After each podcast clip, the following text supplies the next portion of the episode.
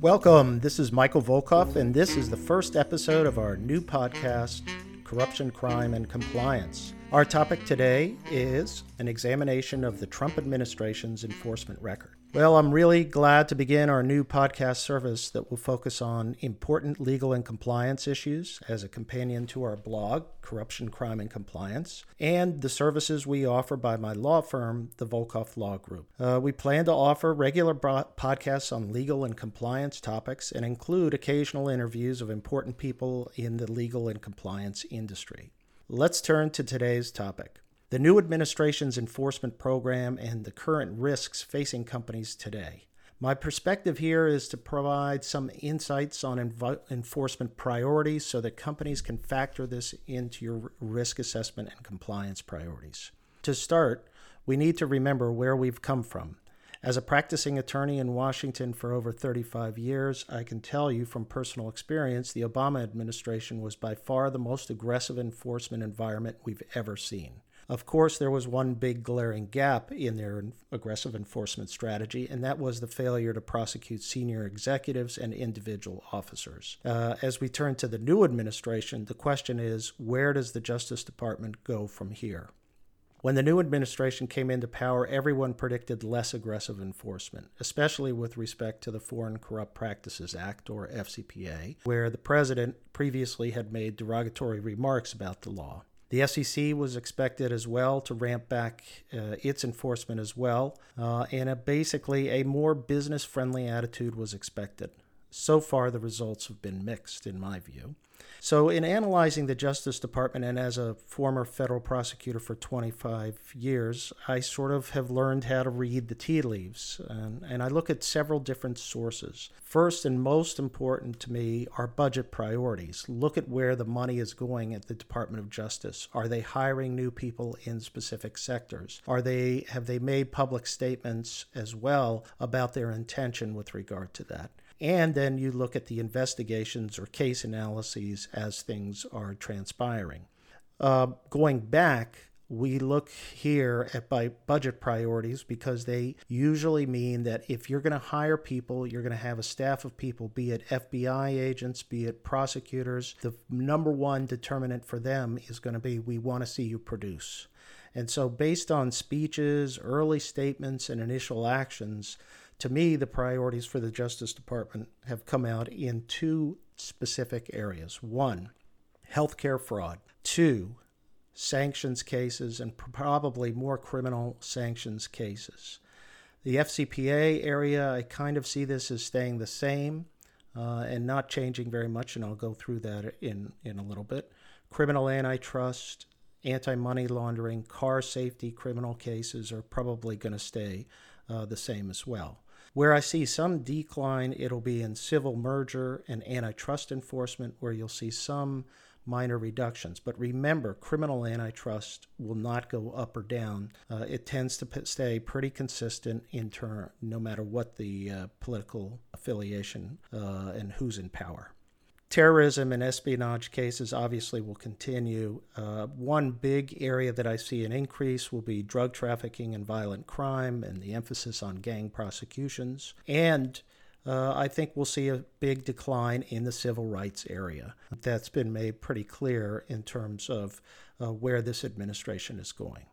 So let's go back to the fraud division of the criminal uh, division and see where and the reasons for sort of my uh, predictions and the way that I see healthcare enforcement going. Remember, uh, when we look at healthcare fraud, we're looking at providers primarily of healthcare services, doctors, hospitals, um, skilled nursing facilities, anything that can fall within the False Claims Act, uh, and uh, anything and anyone that can be prosecuted uh, going all the way up to senior officials in companies.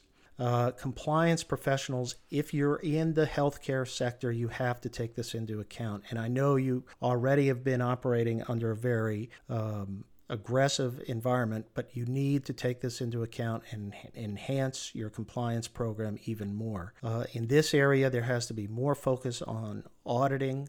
Uh, checking out your, uh, if you're obviously involved in Medicare reimbursement, Medicaid reimbursement through the state, you've got to make sure that you've got accurate record keeping and that your submissions are accurate. The Justice Department's budget is going to increase for healthcare fraud and enforcement programs. President uh, Trump's administration already submitted a budget proposal to Congress on March of uh, this year that had included uh, an additional $70 million for healthcare fraud and abuse control programs uh, in the Department of Health and Human Services, which coordinates and combines with the Justice Department prosecutors. So we're going to see more healthcare fraud, and there's going to be a focus on this. Why? Well, I think the Attorney General Sessions has become enamored with uh, healthcare fraud as a as a high priority. Um, he, I don't feel or don't see the same sort of attraction to uh, Foreign Corrupt Practices Act or FCPA prosecutions, but um, even though I don't see that same intensity in terms of political attraction to the issue, the fact is that key Justice Department officials have already stated that they are going to continue with aggressive FCPA enforcement. Um, and however, you know, since we had a big year of uh, FCPA enforcement in 2016, um, since then the Trump administration has not announced any major enforcement actions. Nonetheless, here's why I think that the FCPA will continue to be enforced pretty much the same. First off, you have the resources that are already in place, and there were huge increases in resources at the FBI and at the FCPA unit in the Justice Department. And that included uh, three dedicated FBI squads to anti corruption enforcement and an increase by 10 attorneys at the FCPA unit. Also, U.S. attorneys' offices have become more uh, comfortable or familiar with the FCPA and, and been involved in more cases, so you're going to see more use of their resources on the local level uh, when cases are brought. So, even though there's been a huge increase in FCPA prosecutions, I don't think that 2017 uh, is going to be uh, that big a year because it's already off to a slow start. But the last two quarters are usually the biggest quarters in terms of FCPA enforcement, and we'll have to see what happens. I do think that this has been a slow year, though. Uh, primarily because of the slow pace of political appointments, and in particular, the delay in the approval of the nominated uh, head of the criminal division for the Justice Department, Brian Benczkowski. He's still pending uh, review.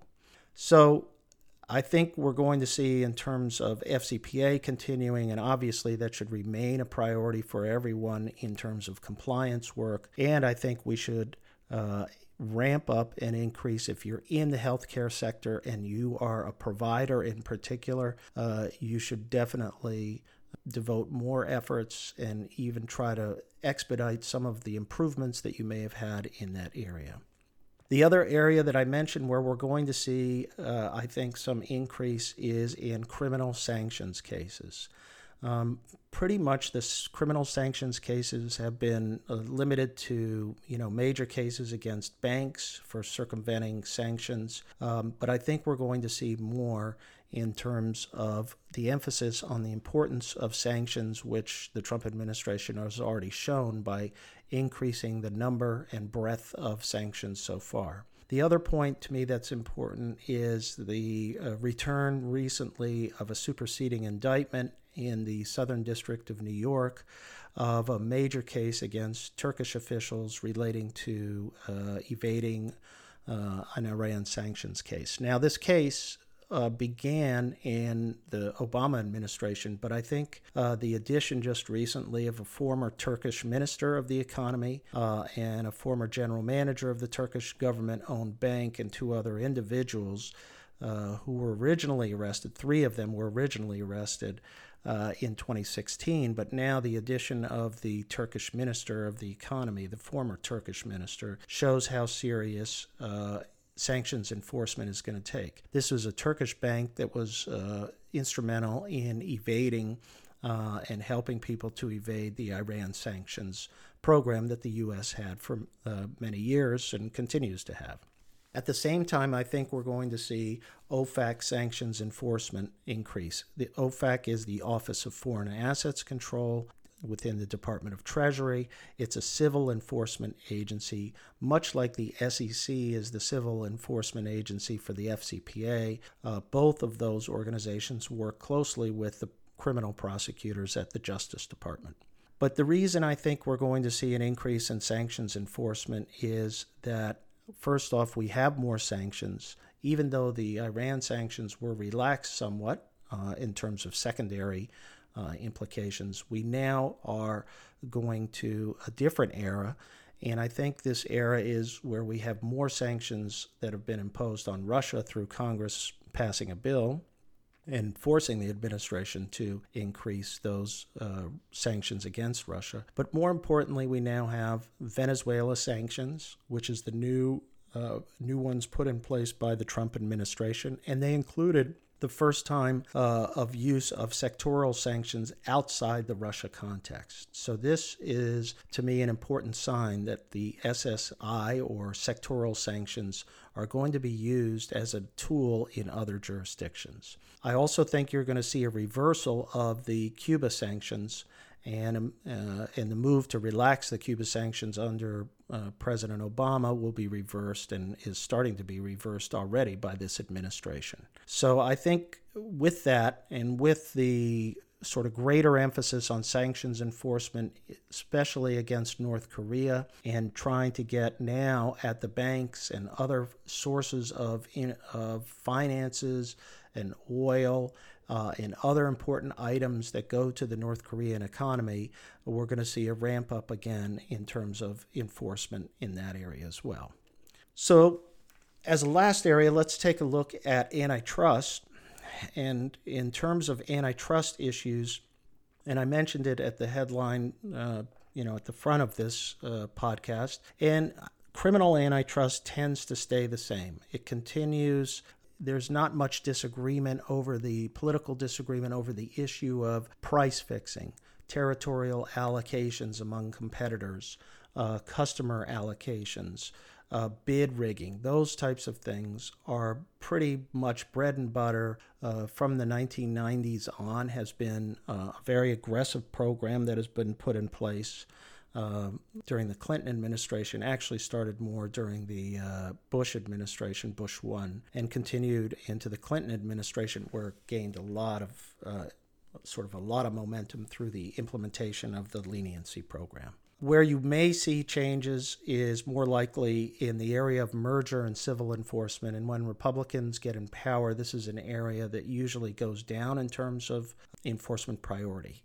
I don't think you're going to see this uh, new antitrust division uh, push the same issues uh, with regard to stopping mergers and the types of mergers that the Obama administration uh, has done.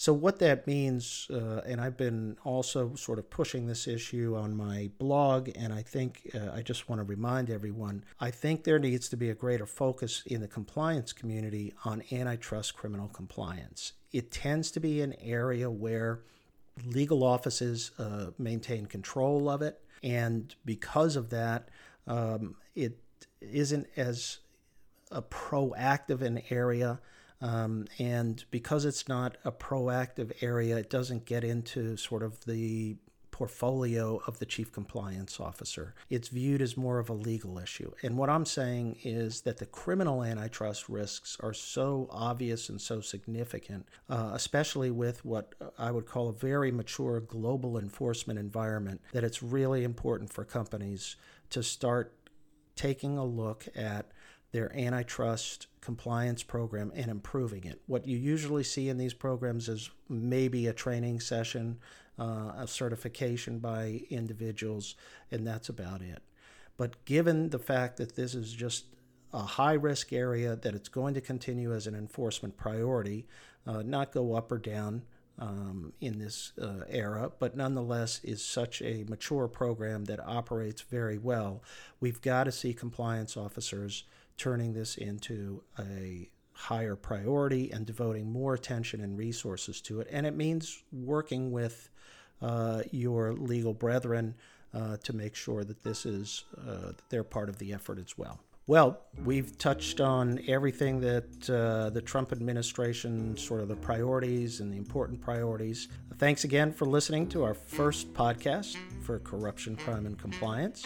We'll be releasing more podcasts in the future, and please subscribe to the podcast series. And if you need to reach me uh, to discuss any issues, legal issues, compliance issues, I can be reached at mvolkov that's spelled V as in Victor, O L K O V, at Volkov, V as in Victor, O L K O V, law, all one word, dot com. My law firm blog is at www.volkovlaw.com. And please subscribe to our blog, Corruption, Crime, and Compliance. We also have a library of 60 recorded webinars on compliance topics, which is available at Volkov Law TV.